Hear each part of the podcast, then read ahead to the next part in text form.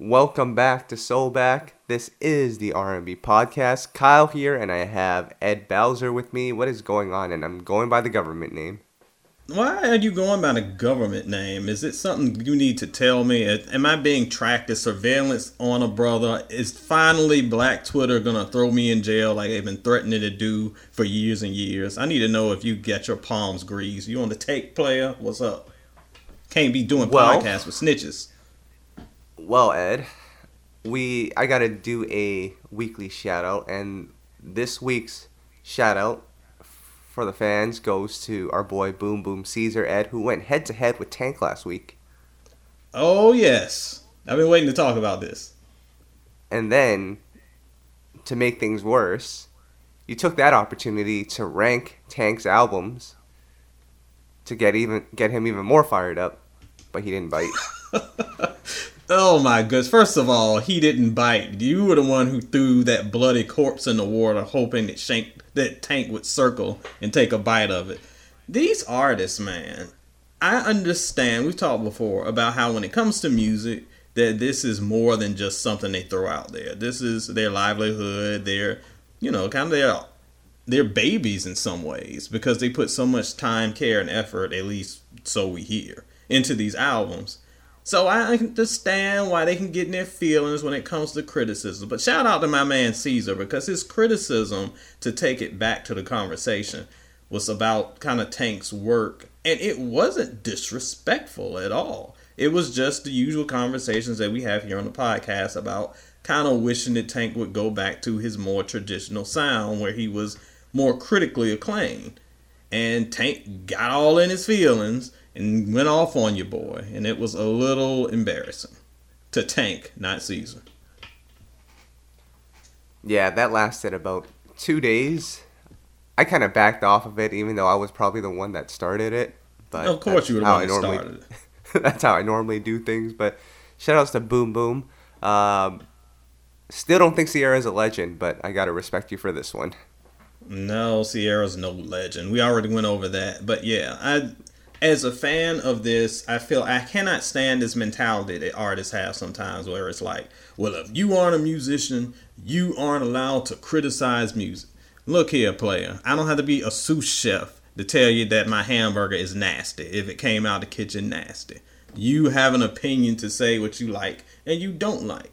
It's about making an informed opinion. That's what my man Caesars did. It wasn't disrespectful, it was an informed opinion. That's what I do in my reviews. That's what we do on this podcast. If you don't like it, make better music. exactly. But Ed, let's dive into this Tank uh, discography really quickly. I know you had a chance yes. to rank it. You listened to like how many hours of Tank would that be? That's like seven albums worth of Tank. Oh my gosh! Eight, I think actually. it was like I, seven or eight. Yes, and yeah. a lot of with these Tank albums, a lot of them, especially the middle albums, I hadn't heard in years and years. So that was more than one listen to kind of go through it and go back through it and figure out a review and where I would place it. So it was a good 12 hours of Tank. Yay. Well, what's interesting about your rankings, and I think I agree with all of it, which is pretty impressive, but Ed, it seems like you were just listing the albums from latest to most recent, with the exception of Sex, Love, and Pain, which came at number one. Ed, you got to do better. You got to actually listen to the albums. You can't just go on Wikipedia and paste the the, the albums in, in chronological order. Player, listen. I'm first of all, I'm gonna paste these hands to your face if you think that's how I do these album reviews. Secondly, when it comes to it, we're talking about Tank, and unfortunately, I think that that career digression, regression, kind of actually depression, shows how Tank's career has unfortunately evolved. Those first albums I thought some of them, Force of Nature, is kind of underrated, honestly. And I think those early works have stood the test of time as far as the writing, the music, the music itself, the writing, the structure. Those first albums still stand the test of time. Of course, Sex, Love, and Pain is his opus. We know that. So that's going to be at the top. But their early albums rank the highest because they're the best. And as time has gone on, that quality has dipped, gotten into mediocrity, and now we're where we are today, where obviously the music is not that great critically, but commercially he's doing his thing. So yeah, I'm still not sold on this trap thing. I think When We is kind of an anomaly. He about to learn on his next album. We will see. But there's no question that from his peak in 2001, 2002, he had that spike in 2006 with his biggest work. But since then, it's been a downhill slide.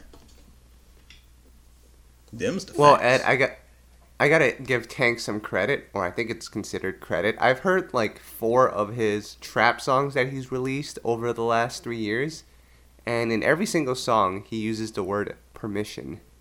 Hey, at least he's asking girls for permission. That's oh my gosh! In 2019, you gotta have a consensual in there. So good for him for that, I guess. But you know what else would be great if these songs didn't suck? Because the thing that I said earlier about those early reviews, I mean those early albums, they stand the test of time. You listen to Sex, Love, and Pain in 1989, 1999, 2009, 2019. It's a good album. You listen to Savage in 2017, yes, it's trendy. You listen to that thing 10 years from now, that thing is to be stale. It's to age like old milk and it's to make you throw up. I don't think this is an album that's to be hot in its moment, but it ain't gonna age well. So I wish you would get back to the music that stood the test of time.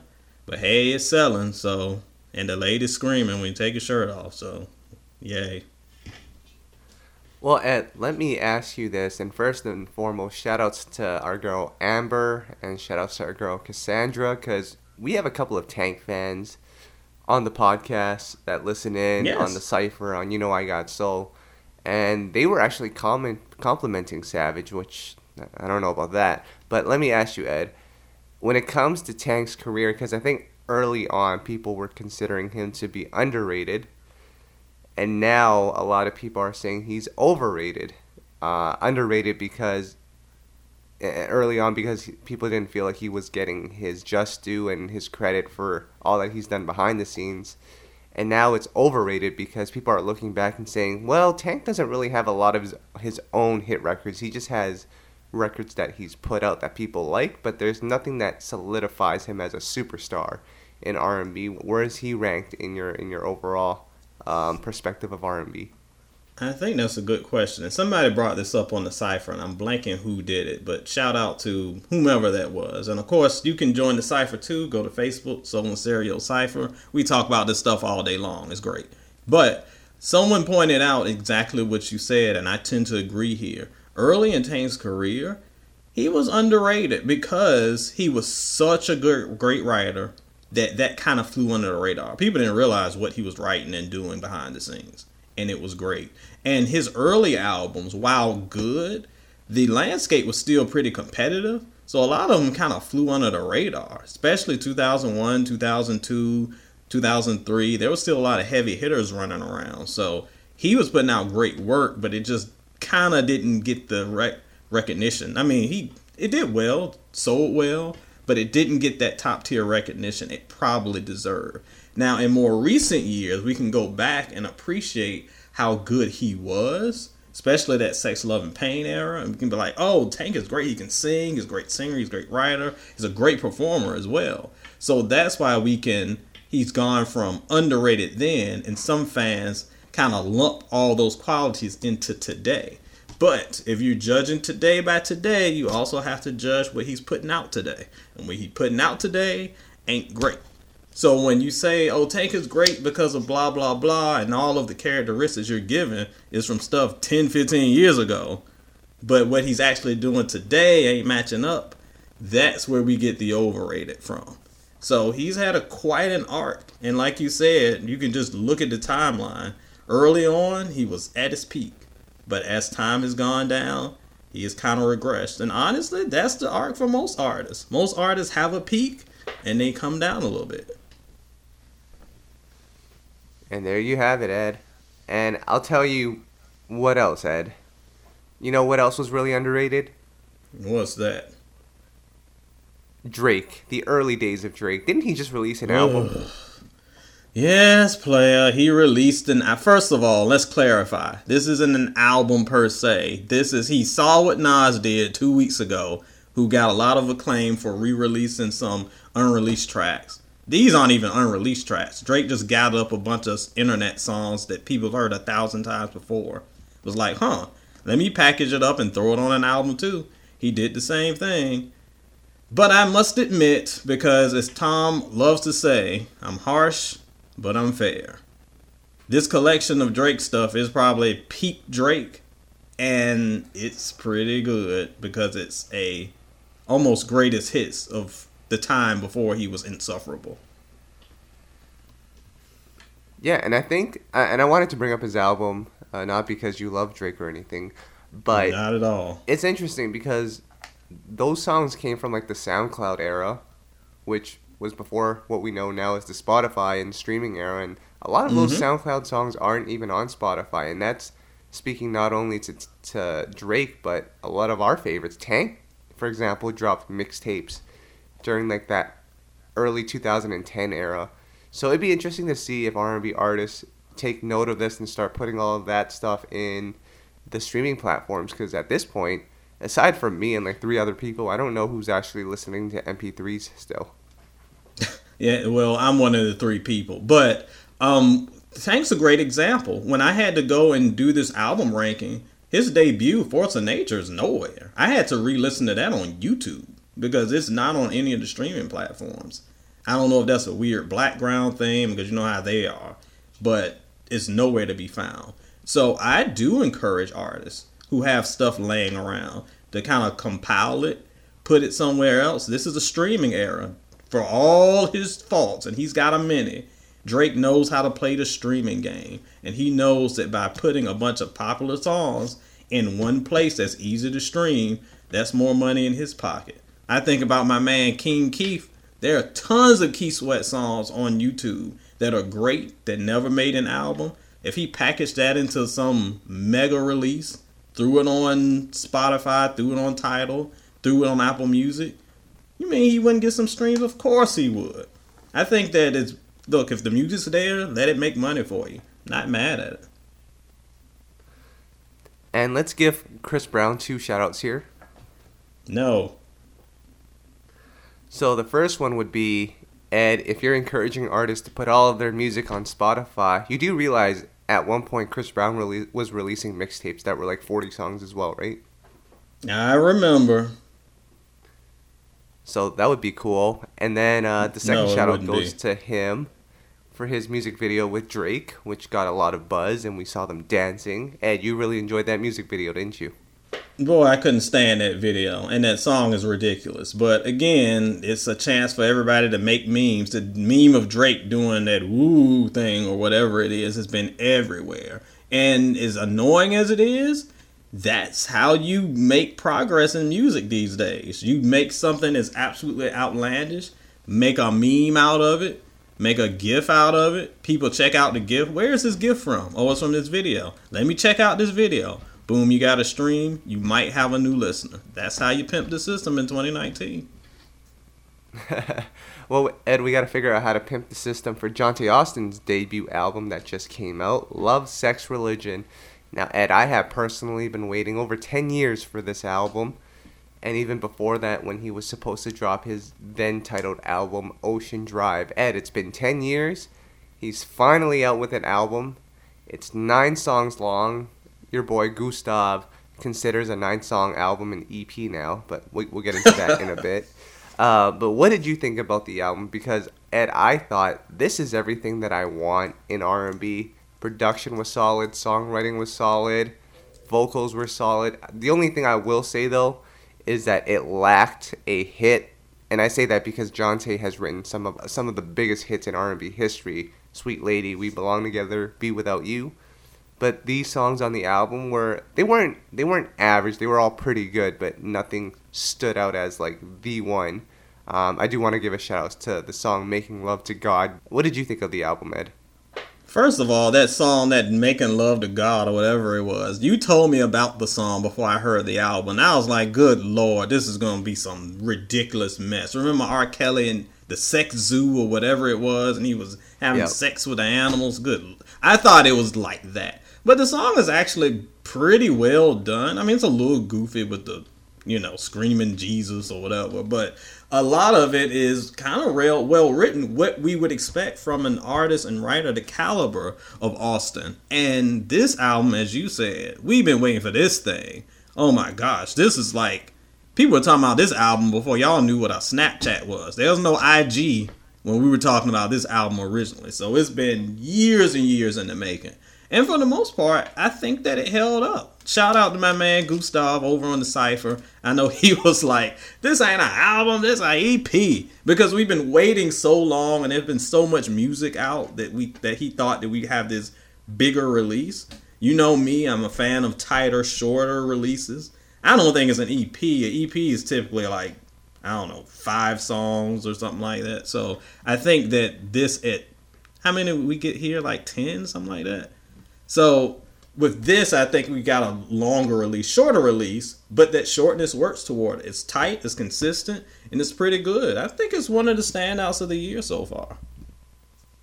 Yeah, and I think I read somewhere Johntá wanted it so Ed it is nine songs, but he did that on purpose because I think um, Thriller was nine songs, wasn't it? It was some of the best records I, of all time were just nine songs. And I bel and I believe Purple Rain was also nine songs. You are correct. You know how many songs cousin Chris had on his last album? More than nine. Thirty the something. album was trash. yes. Just wanted to remind you that your boy is garbage. Oh well. Yeah, I, I, don't listen to Indigo anymore. Unfortunately, it sounded good at you first. You don't say. Yeah, no. it's uh, I'm past that, but uh, I do want to give a shout out to the whole team because Ed, that album had some of my favorite producers, as you know, Jermaine Dupri, Bryan-Michael Cox, and Troy Taylor, our boy. So it was a solid project, I gotta say. And I'm gonna be playing that Love Culture song. I don't know if you heard that one because I felt like that mixed in trendy and and classic R&B very very well. Very well, one of the better ones, definitely. Absolutely. Now, Ed, can we get into ratchet mode now? Ugh. Why must we get into ratchet mode? I'm the one who brings the maturity and class to the podcast. I'm trying to keep you from wilding out. I don't know. Uh, a publicist sent me Bridget Kelly's new song, and I love Bridget. We all love Bridget. We've followed her since the beginning. Her her last album was actually pretty good, or her debut album. Sorry. Um, had a couple of strong records on there. I hit play on this mm-hmm. one, and Ed, I don't know what's going on. oh my goodness. Well, I wanted to talk a little bit about this one because I also heard this week the new song from Meelah from 702, my girl. And as you know, I'm a huge 702 fan.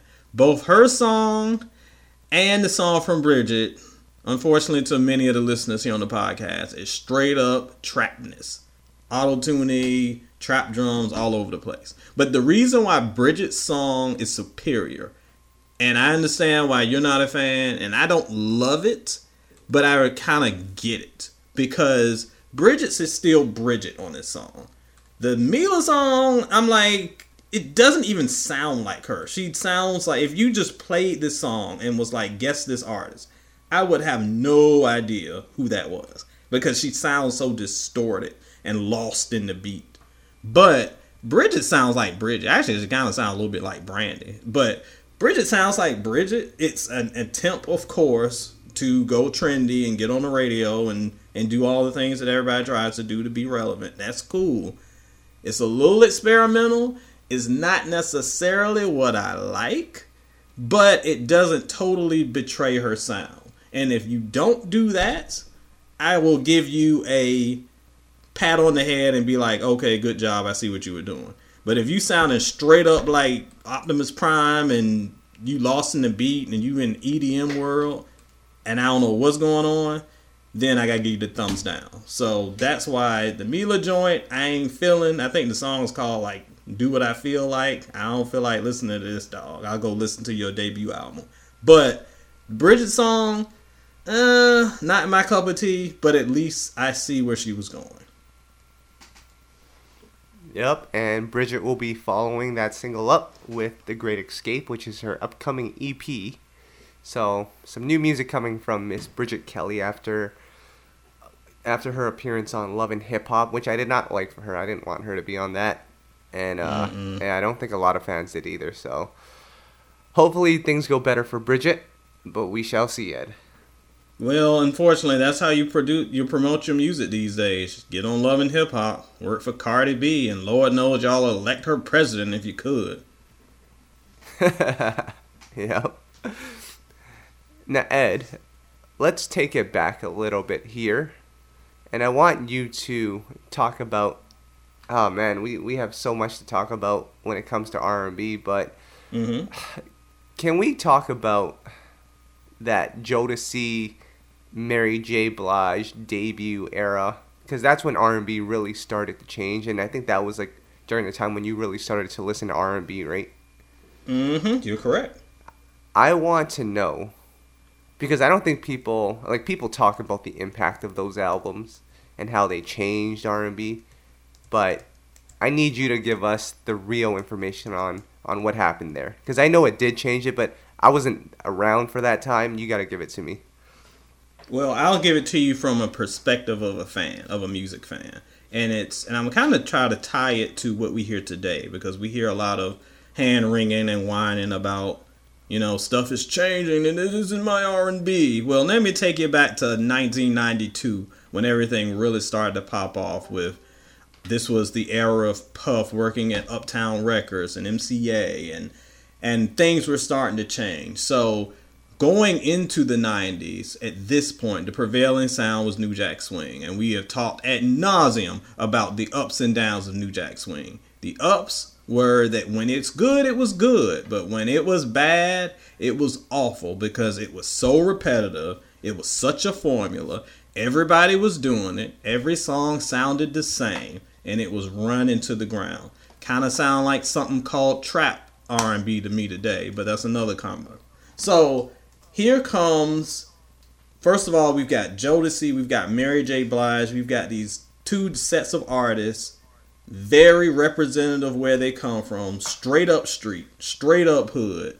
And they incorporated not just they took the New Jack Swing sound, but they just started stuffing that thing with hip hop like a Thanksgiving turkey.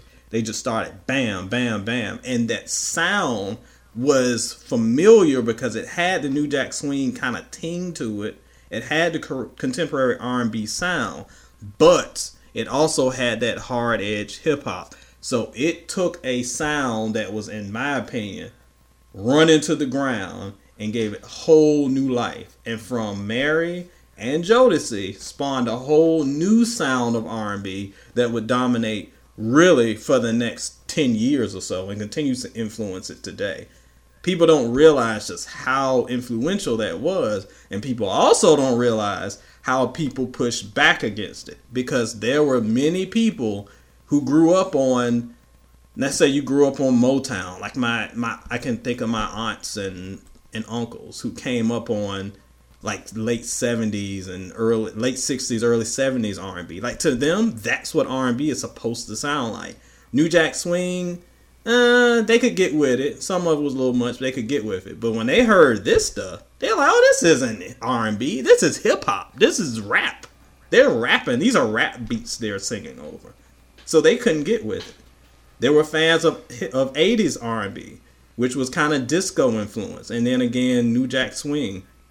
They were like, mm, "I don't know if so much if I like this." So what mine really, I think the moral of this story is R&B continues to evolve. So there are times where R&B we get we come into our intro port for R&B and we think that's what R&B is supposed to sound like. There are lots of fans who came in on R&B today and think that Drake is a fantastic R&B singer because when they started listening to music, that's what they thought R&B sound like. They think that the greatest R&B so- writers and singers of the era are Drake and Rihanna and we laugh. But that's all they know. So as the music continues to evolve, we have to number one let artists be creative and let it evolve because sometimes it kind of falls on its face, but sometimes, like the era of Jodeci and Mary J, we get some genre-changing classics. Well put, Ed. Well put. And as you were going through all that, obviously we know Mary and Jodeci both have classics, and normally the classics fall and, and come from the first two albums. Can you think of a time, and I'm putting you on the spot here, I think we might need to do our Wikipedia research. Have you, mm-hmm. can you think of a time where an artist's third album was their best album? Because normally it's either one or two, but can you think of anyone where it's number three? Oh, what a great question. Um, because I would I'll... say, I mean, arguably you could say Usher, but number four, Confessions, might be even better. But no, I would that, I would put yeah. That's an argument that people make. 8701 or Confessions. I go with Confessions as far as that. Man, that's a great question. I will say that my favorite Mary J album is probably her third album. I'm not quite sure it's her best, but it's in the conversation. Um, but I wouldn't I wouldn't say that's the answer. There's probably someone out there that I'm forgetting, but that's a really difficult one because you're right. Most of the time, the best album is either the debut or they take it to another level with the sophomore album. What was Sex, Love, and Pain? Was that Tank's third or fourth? Yeah, that was number three. Okay, well there you go. Yep. And but it's I a rarity for sure. For sure. And Ed, I bring that up because uh, Tom and I had a special guest uh, for this podcast. Unfortunately, you weren't there for it. Uh, you can join us, but Raz B from B2K. I know a lot of fans were excited to hear from him. He's going to be joining us on the podcast shortly. And Ed, I just want to make one point before we bring him in. Um, and that is that, and like there are some artists like like or groups like B2K, they never really got to fall off per se because they broke up like two albums in. So that's an interesting point too. Maybe those type of artists could have reached higher uh, success before they broke uh, before they broke up. I agree. I've always said that about Xscape. I feel like they're a group, and we don't talk about them as much as we should. But they seem like with every release was getting better, getting better, getting better, and then it just kind of broke up. Even though they had a longer career than B2K, they didn't have a chance to like fall off. Most artists kind of I don't mean this in a disrespectful way, but they kind of overstay their welcome in some cases, and the music eventually, like we all say, everything declines, and sometimes the newer output they struggle to find themselves and to find their voices, and kind of nosedives a little bit. But there are a few artists who we talk about a lot in hip hop with Biggie, who just kind of left us before they had a chance to stumble. B2K is one of them. They just kind of quickly as quickly as they rose, they kind of went down. So we never got to see them lose their footing. Which, if you're a fan, is kind of a good thing, kind of a blessing and a curse. You want more music, but they didn't hang around long enough to get in the garbage. So yay. exactly. So Ed, I'm gonna grab my popcorn and my soda now because Raz B will be joining us on the podcast. And like I said, every week we try to bring in someone special someone who has brought soul back. And Tom, I'm going to take the intro on this one because I grew up listening to B2K. A lot of memories to that with the You Got Served soundtrack. I was part of that whole 106 & Park era, and Raz B was one of the faces of that. So, of course, no introduction needed. Raz B from B2K. What's going on, Raz? Yo, what's up, man? Appreciate the love, yo. That's dope. That's that was a dope introduction. Thanks for having me, man. I appreciate it. I'm happy to be Absolutely. here for sure. Raz, I gotta say something though. I'm a little I'm a little mad at you right now because um oh, shit. just so you know, uh my mom is originally from China. I'm from Canada. I was born in Canada, raised in Canada, and I've seen okay. a couple of your interviews and you might actually speak better Mandarin than I do. Are you serious? you know, actually, one of my friends, he's in he's in um Canada. I'm getting uh, one of my best friends. We met in China. I'm about to see him when I get to Canada um Saturday. But he actually speaks better Chinese than me, and he's like, "Yo, you were in China longer than me, bro. Why is your Chinese not so good?" And I was like, "Well, you know." I had a lot of help being in like Shanghai, but when you really got to use your Chinese, when you have to go down to like the Guangdong province or something like that, you know what I mean? Because there's nobody really down there that really that's really speaking that um that you know Mandarin or uh English, right. shall I say? Right. And let's talk about the food in China because Tom and I we always talk about food on this podcast, chicken wings and all mm-hmm. that. But over in China, different type of cuisine. Were you eating all of that, or were you sticking with the McDonald's?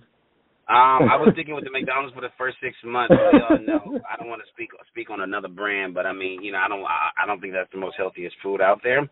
So finally, I started to you know get out of that whole you know that comfort zone of you know being an American, and I started exploring. I tried some. um Oh Jesus Christ! I tried some squid over there. I tried some pigeon. I tried frog for the first time there um it's really interesting when they cook the chicken they they'll they, you know they they they kill it in pretty much in front of you you know what i'm saying and like no. fresh chicken yeah. with the bones in there they even put the head on there you know what i mean so the food is great oh. i think the food is really great it's really greasy but um it's really some, some, some, they, they eat a lot of vegetables and they drink a lot of hot water you know asian people very healthy yeah. tom are you drinking any of that stuff I'm not no anything greasy, man. I have to stay away from. I'm sorry. I like plain grilled chicken. You know, just But Raz, man, for those who didn't even realize, tell us what, what you were doing over in China all that time. Well, you know, um, it was crazy because growing up as a kid, I always had the fantasy and just seeing everything in the house being um, uh, um, uh, made by China or made in Taiwan. It kind of it really it always inspired me. I was working in 2004. I was playing um, in the Celebrity NBA Entertainment League. Met a gentleman who was working with a company called BTB Communications and Hal Uplinger, who produced the Live Aid concerts. They were producing the very first concert, the Great Wall of China, which was pretty phenomenal in 2004. And I went on the campaign and helped promote them and help secure some talent, which went on to perform like Alicia Keys. Tried to get the boys to perform, but at that time we were all growing up and going heading in our different directions. And uh, so I kind of never let go of that dream and being so close to have the opportunity to perform on the Great Wall of China and host the show due to you know uh you know financial uh, uh things the promoter was going through they they they were they were unable to pay me so I was unable to attend that event. It got to the point where I was just kind of, you know, it wasn't really about the money, but when you got a bunch of people that sacrificed their time and rehearsal and stuff like that, I had to kind of make a stand for everybody. And I feel like if they weren't going to go, I, I shouldn't have went. Fast forward later somebody hit me up on Facebook about an opportunity in, Ch- uh, in China, and I, I knew immediately because my uncle told me if it being God's will, you go back to China. And um, and when that opportunity came, I went there. It was it was three month contract, and I wanted to stay in three years for that for for that first run. Came home for about a month, and then went back for another four. So what I was doing, I was performing. I was uh, bringing over other artists like uh, uh, uh um, B5. I brought over Soulja Boy. I was producing for A-list artists, and still is, and still to this day. And my connections just continue to grow. Nice. Pretty cool. Now, Raz, we, we on the podcast we always talk about just an artist outside of the U.S. and their brand brand internationally, and we always talk about Europe as one of the spots for R&B as as artists can grow over there. And I, you know, I recently went to Japan, and R&B is big over there as well. What is it like in China? And when you were in China, were you did people know you as Raz B from B2K, or, or is it a little different over there?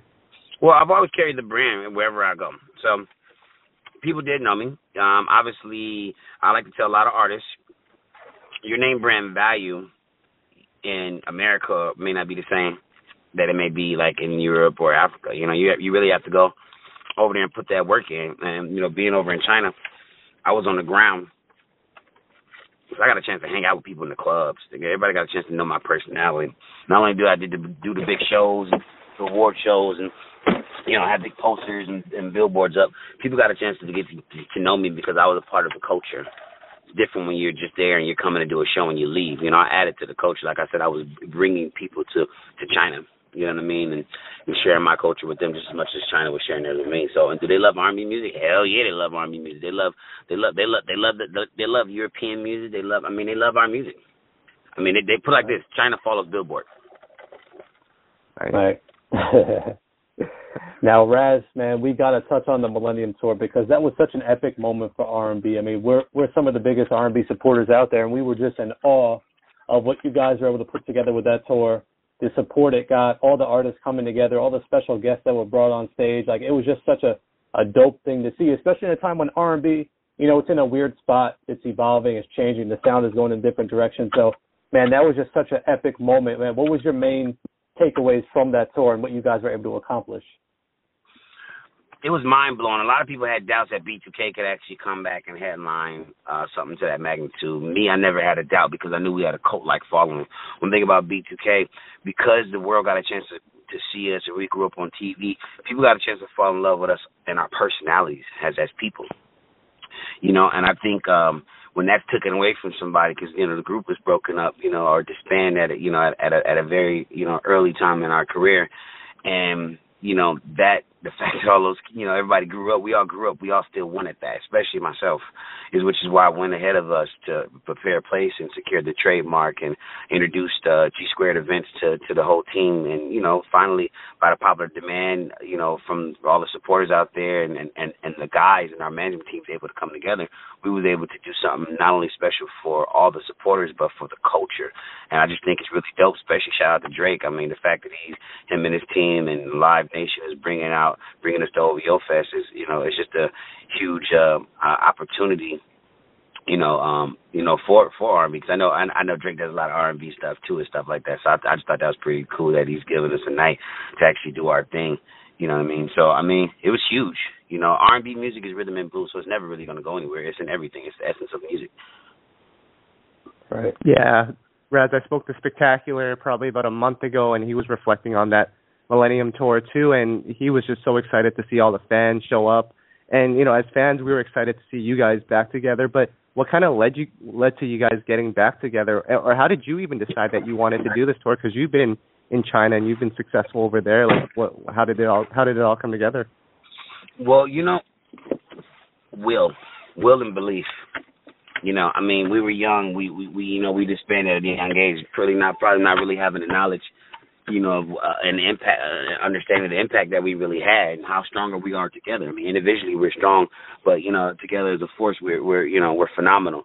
So, I uh, I'm still in awe. I'm just happy that uh, it was a dream come true. Like I said, you know, the, the group broke up at very early stages, and you know, it was just something that you know, in order to uh, to move forward our lives, we need some closure. You know, and I think the cool part now is that uh, we have opportunities to do so many We've been talking about exploring other options, potentially an album, potentially possibly more touring. So would you would you say you guys are looking towards doing an album? Is that something you guys have been working on at any points? Um, I mean, it's something. It's been, it's been a few conversations, but I mean, nobody's that right. currently. You know, I mean, the four of us not in the studio working. I know probably individually. I know we've all been in the studio. I I, uh, I cut a record called NDA that was so cold. I sent it to all the boys. right. You know, wink, hey, wink, wink. yeah, yeah. you, you know what I mean? So. Well, let you me know, ask you uh, this. Um, mm. we're just going, man. Yeah. Well, let me, Kyle. Let me loop you in real quick because Kyle, you were a big B2K fan growing up. You grew up on their music. What was your feelings like when the group broke up. How did you feel since you were such a fan of them at the time? You know, it was crazy because that was, I mean, Pretty Ricky came after you guys, but you guys were at that time the biggest male group in in music in general, especially in in the R&B market and I felt like it was such a huge blow because you guys brought it all and you know, everyone saw that on the Millennium tour. You guys danced, you guys sang, you guys put out great records. Um so it, it was tough for me, but Raz, just to loop it back to that Millennium Tour, as you guys got ready for that, I mean, I saw a lot of fans who they were excited to see you on stage and they were complimenting you on just how prepared you were for that tour. Um, just talk about the preparation that goes into a tour like that. Well, definitely, I feel like I could have been a lot more prepared, but my my me and China and a lot of performance because majority of the time a lot of business things. So it seemed like you know um when you when you got to perform for a crowd that don't know your name, that don't know your music, like in China, and I had to build and collaborate and do records and stuff like that. It's you know you got to go hard and extra work extra hard. It was like a piece of cake performing for my people. You feel me? So yeah. I mean, I mean, from from working out to to to to the fast to really you know to the photo shoots to the rehearsals. I mean, the rehearsals were grueling. You know what I'm saying? It was crazy. It's not like we were like um kids again. Our our bodies are a lot older. yeah. You know what I'm saying? So preparation was crazy, but we we knocked it out. You know, I mean, we we knocked it out. We stayed committed. I think the hardest part is just making sure that you know you always have the right team around you. You know what I'm saying? Because there's there's always gonna be some some some traps and obstacles and stuff like that to you know to try to prevent whether it's uh, technical, personal, or you know it's just life. You know what I'm saying? So I, I really think you have to be physically, mentally, and spiritually prepared to go on a journey such as that, and we we accomplished that. Right. Now, Raz, I, I do want to touch on the tour from the standpoint, you know, you did have a couple of pauses along that tour.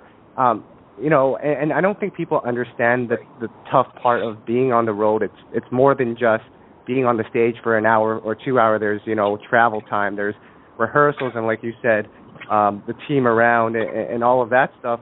How do you know if you're mentally prepared to go on a tour like this? It's a good question. I don't think you really do know. I think you just life. I guess life has got us prepared for for, for big moments.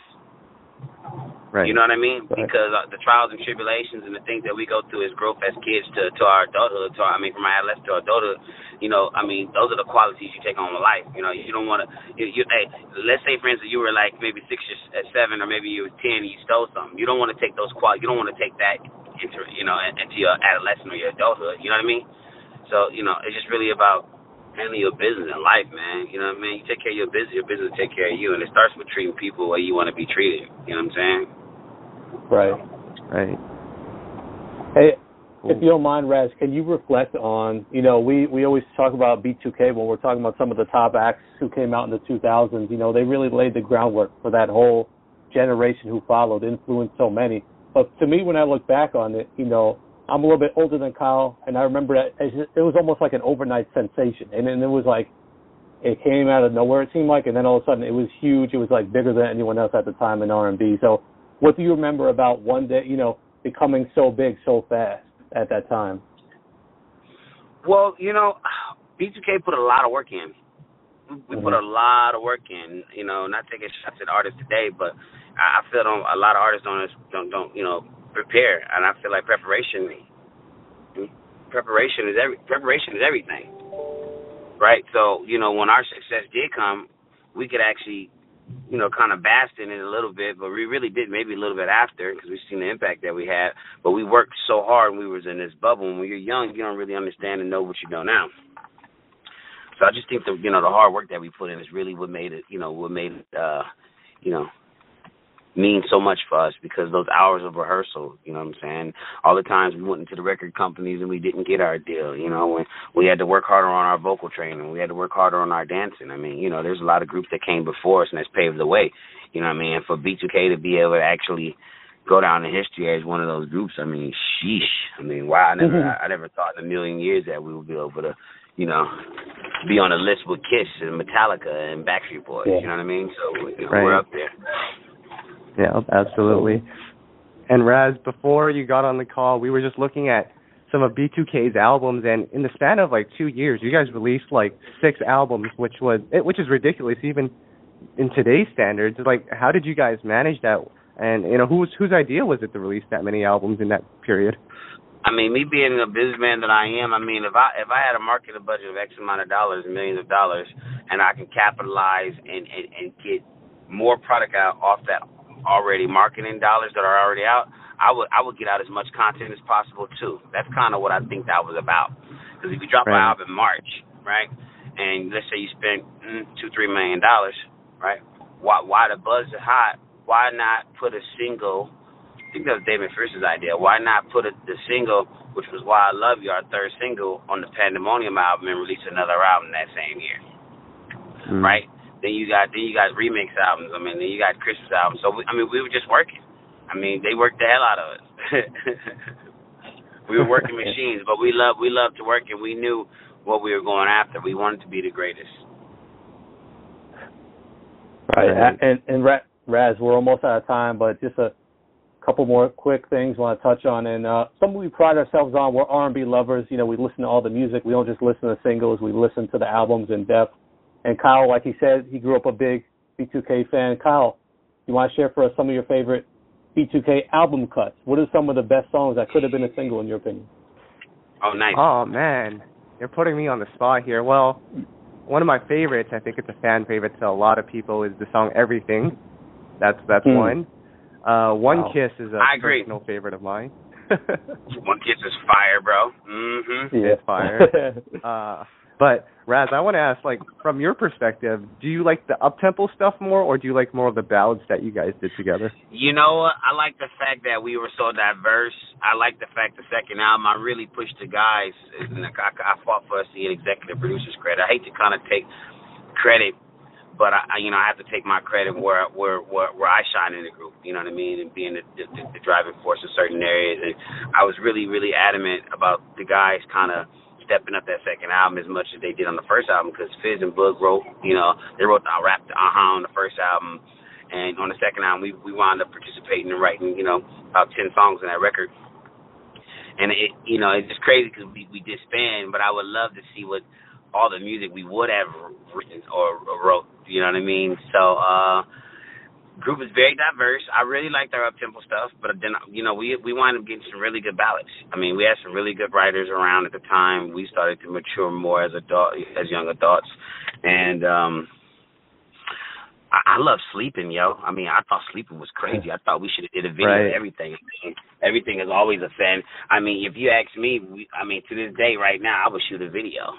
I would, I would, wow. get, I would get all the boys together and we we should direct it and put four little boys in the movie. And I mean, in, in the thing.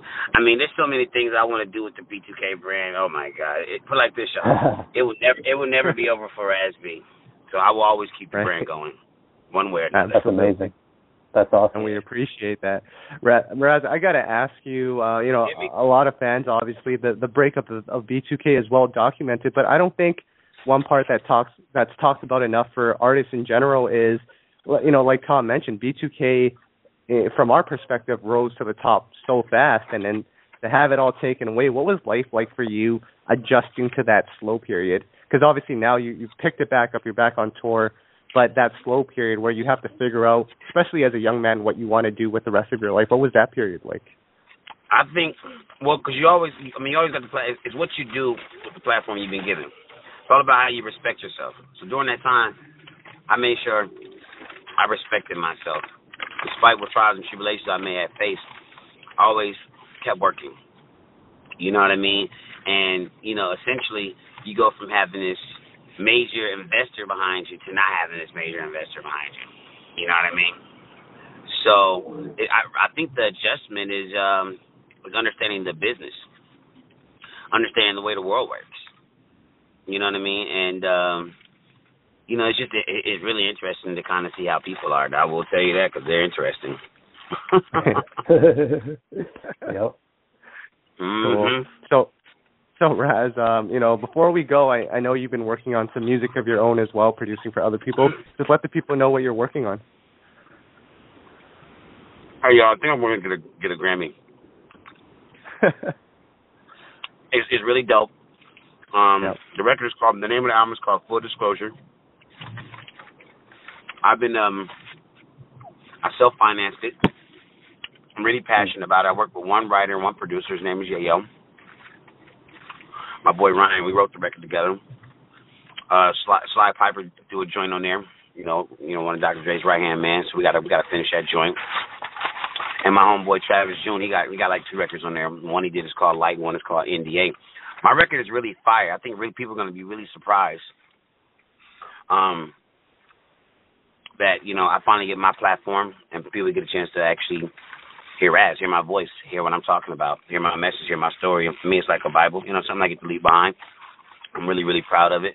Um, I got some meetings coming home because I'm looking for the proper home to make sure it uh it actually gets to uh the proper exposure it deserves.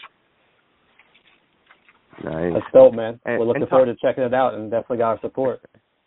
Yeah, mm-hmm. for sure. Hey Tom, Hey Tom, I think you forgot to ask a question, so I'll ask it for you here. But Raz, like we mentioned, we're big R and B fans, so we've seen a lot of our favorite groups break up, make up, break up again, and you know B2K's gone through their differences. But what's the challenge in keeping a group together and and, and bringing it all back together? Because it, it doesn't seem like it's a it's a recipe that works in in today's society.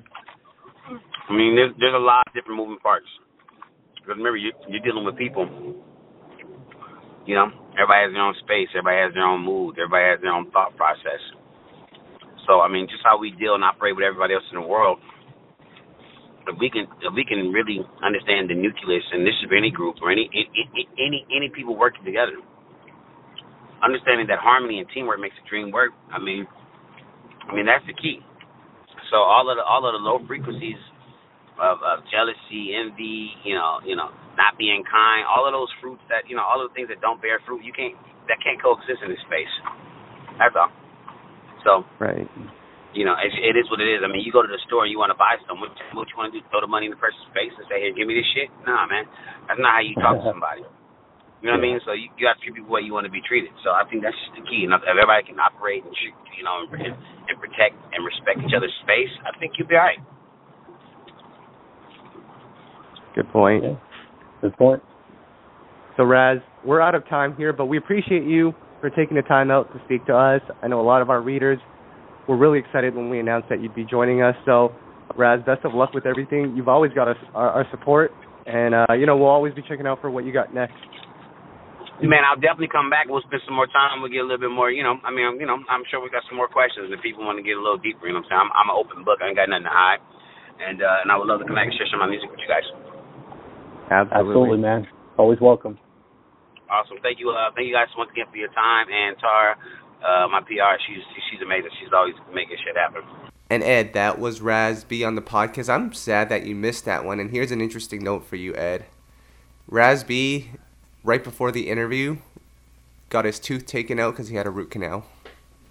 Crazy. Now I'm I'm very disappointed I missed this one too. Literally, y'all, at the last second, I was gonna be on this and I had some work duties that came up, so I had to step away and I missed the whole podcast. But both Tom and Kyle had nothing but glowing things to say about the professionalism of your man Raz B, and the brother got a tooth pulled out of his face and still showed up on time and was professional. Had a great interview. This is why I love professional artists. Shout out to Raz B. Absolutely. Now, did you want to talk about the success of one uh, Old Town Road, or should we move on from that? Please move on before I move you off this podcast. My God. Well, it's good to know that Nas is finally being recognized by the mainstream. Did you say? Oh my God. Where is No? my blood pressure medicine? No, it is. I I will mention this. If most of our listeners know, the little boy, Lil Nas song has broken the record, the Billboard record that was set by one of Kyle's favorite songs, Mariah's "One Sweet Day" with Boyz II Men. And shout out to my girl. Cassandra on the cipher because she had the best response ever. Someone asked her, who is a unabashed Mariah stan, what do you think about your girl Mariah's record getting broken? And she said, he can holler at me when he does it 18 more times like Mariah did. I Jeez. love a mic drop like that. Shout out to my girl. Wow. Um, Ed, before we get into the play it please, let's get into the soulback track of the day because I know you'll re- you'll be really excited about this one. okay. I had to hook you up with this one. So the soulback track of the day is none other than "Just Got Paid" by Johnny Kemp, written by your boy Keith Sweat. King Keith, he could to this day he still re- he performs that one at his shows all the time. He just snatches it and performs it. That song, and I know a lot of our listeners may not have been around when that song hit in like the '80s, but oh my gosh, you talking about a song that was everywhere, everywhere. That song was everywhere.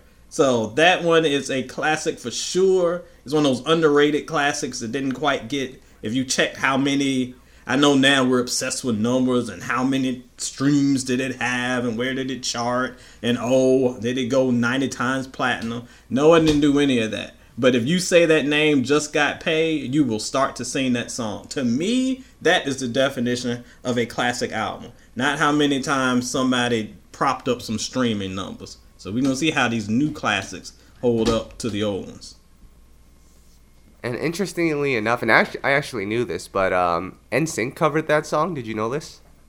oh i knew it i wish i didn't Come on. All right. Ed, are you ready for the play it please? I only have one today. Actually, I might have two. hit me Uh, this one comes from uh, the great President Donald Trump. He was dropping bars Oh. yesterday yesterday on Twitter with his puns. Uh, ASAP Rocky, as you know, was released from jail in Sweden. So Trump tweeted out, ASAP Rocky released from prison and on his way home to the United States from Sweden. It was a rocky week. Get home ASAP. ASAP. As I said on Twitter, is Big Sean ghostwriting this man tweets? Because this is one of those bars that y'all was screaming so hot, but it makes my skin crawl. If, well, if Big Sean did it, it would be off beat. So you said it on beat. So obviously Big Sean didn't do it. but Ed, isn't it crazy how in 2019 you got the president talking about rap artists? Well, it's crazy because this world is a festering ball of garbage when the leader of the free world, who is constantly accused of racism, suddenly is talking about his love and affinity for ASAP Rocky. Sounds pretty political to me, but don't get me started. You can follow me on ET Bowser on Twitter if you want to see me yell at the president about political stuff. I know sometimes y'all get squeamish when I get too real on the podcast, but somebody has to. yeah. Oh man. And, and, I'm gonna bring up another point, and this is not a play of please, but it was posted on your cipher. I think uh, someone on the Breakfast Club mentioned that Snoop during his peak was bigger than Tupac uh, before he died, and you can talk about that, but I also want to talk about when we go back to Jodeci versus Boyz II Men because when we look at it now, Jodeci seems to be the bigger group, but back in the day, it wasn't like that, right?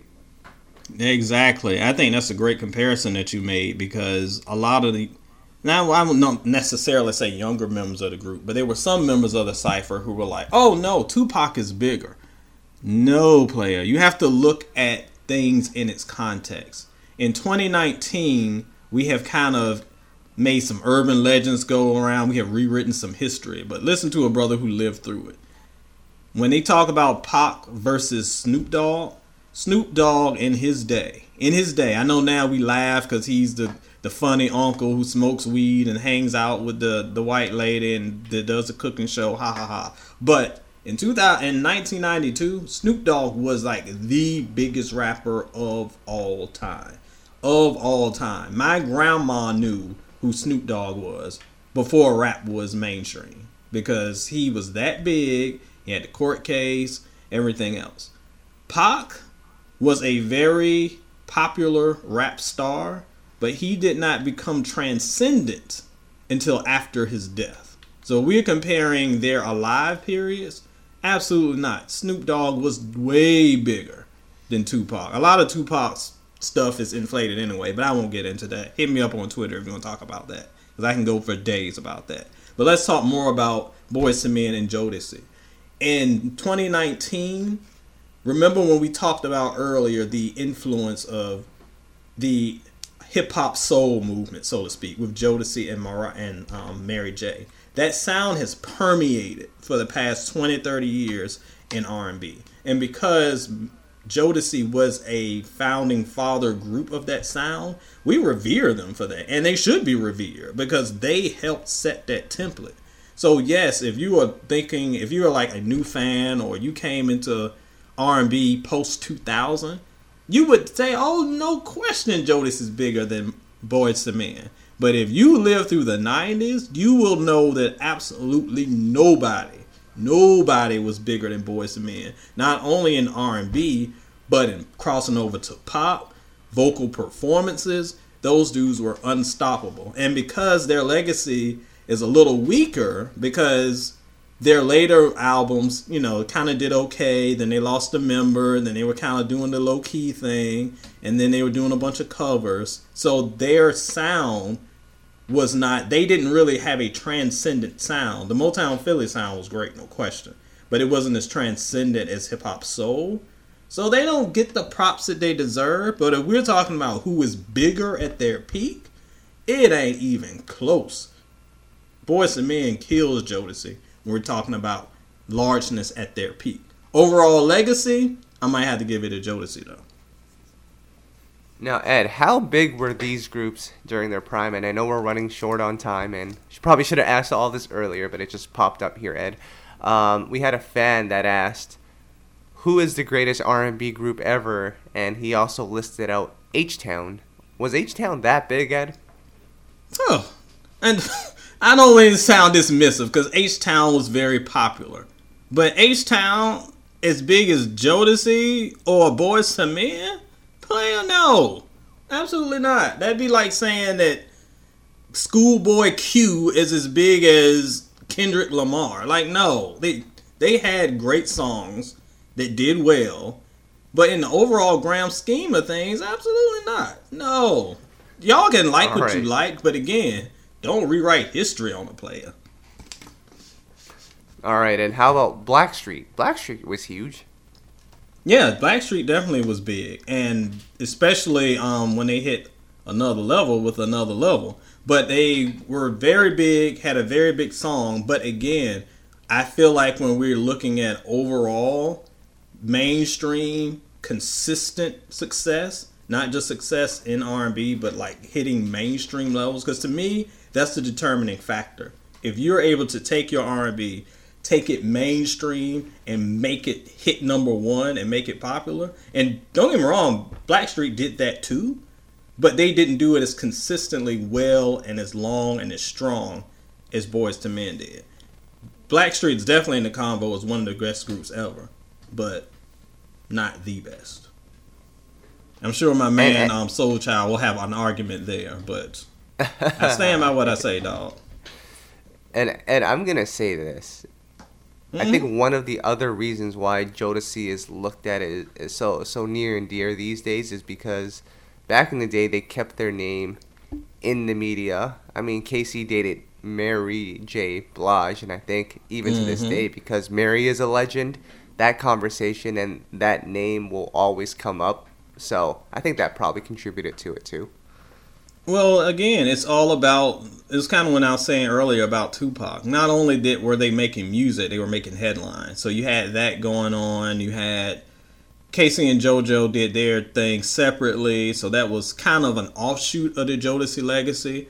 But they kept the name in people's minds, and that kind of helped it to, you know, good or bad. The Hailey brothers have had their ups and downs, so they stayed in the headlines when you're in a public consciousness, you're automatically going to be put up higher. When you do like blockbuster numbers and game changing stuff, and then you kind of fall out of the public eye for a long time, you kind of forgotten about. And it's no fault to the fans because, as we talked about, they kind of, when it comes to music, the generations change over every 10 years or so. It was funny when I did my Drake review and people were like, oh, this is so nostalgic. Oh, this reminds me when I was in fourth grade. I'm like, oh, fourth grade, you're a youngin'. But 2011, and and that was, you know, that was the time they fell in love with music. Just like when I my time was Jodeci and Mary J's era. So music continues to change over each time, and you get new fans. And if you aren't part of the conversation when you become a new fan of that generation, you're forgotten about. Yep. So Ed, I think that's it for this week. What's going on with Soul in Stereo?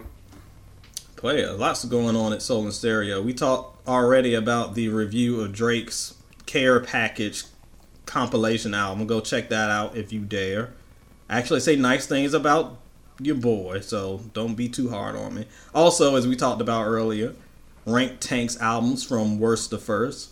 Go check those out. And I also have a new edition of Love Letters. It had been a while, but have a little bit there if you're looking for some love drama. Got that there at Soul in Stereo. And the, there you have it. And then on You Know I Got Soul, we posted some exciting tour news at uh, Lucky Daye, uh, who's one of our favorite R&B artists of this year. He's going Mhm. on tour.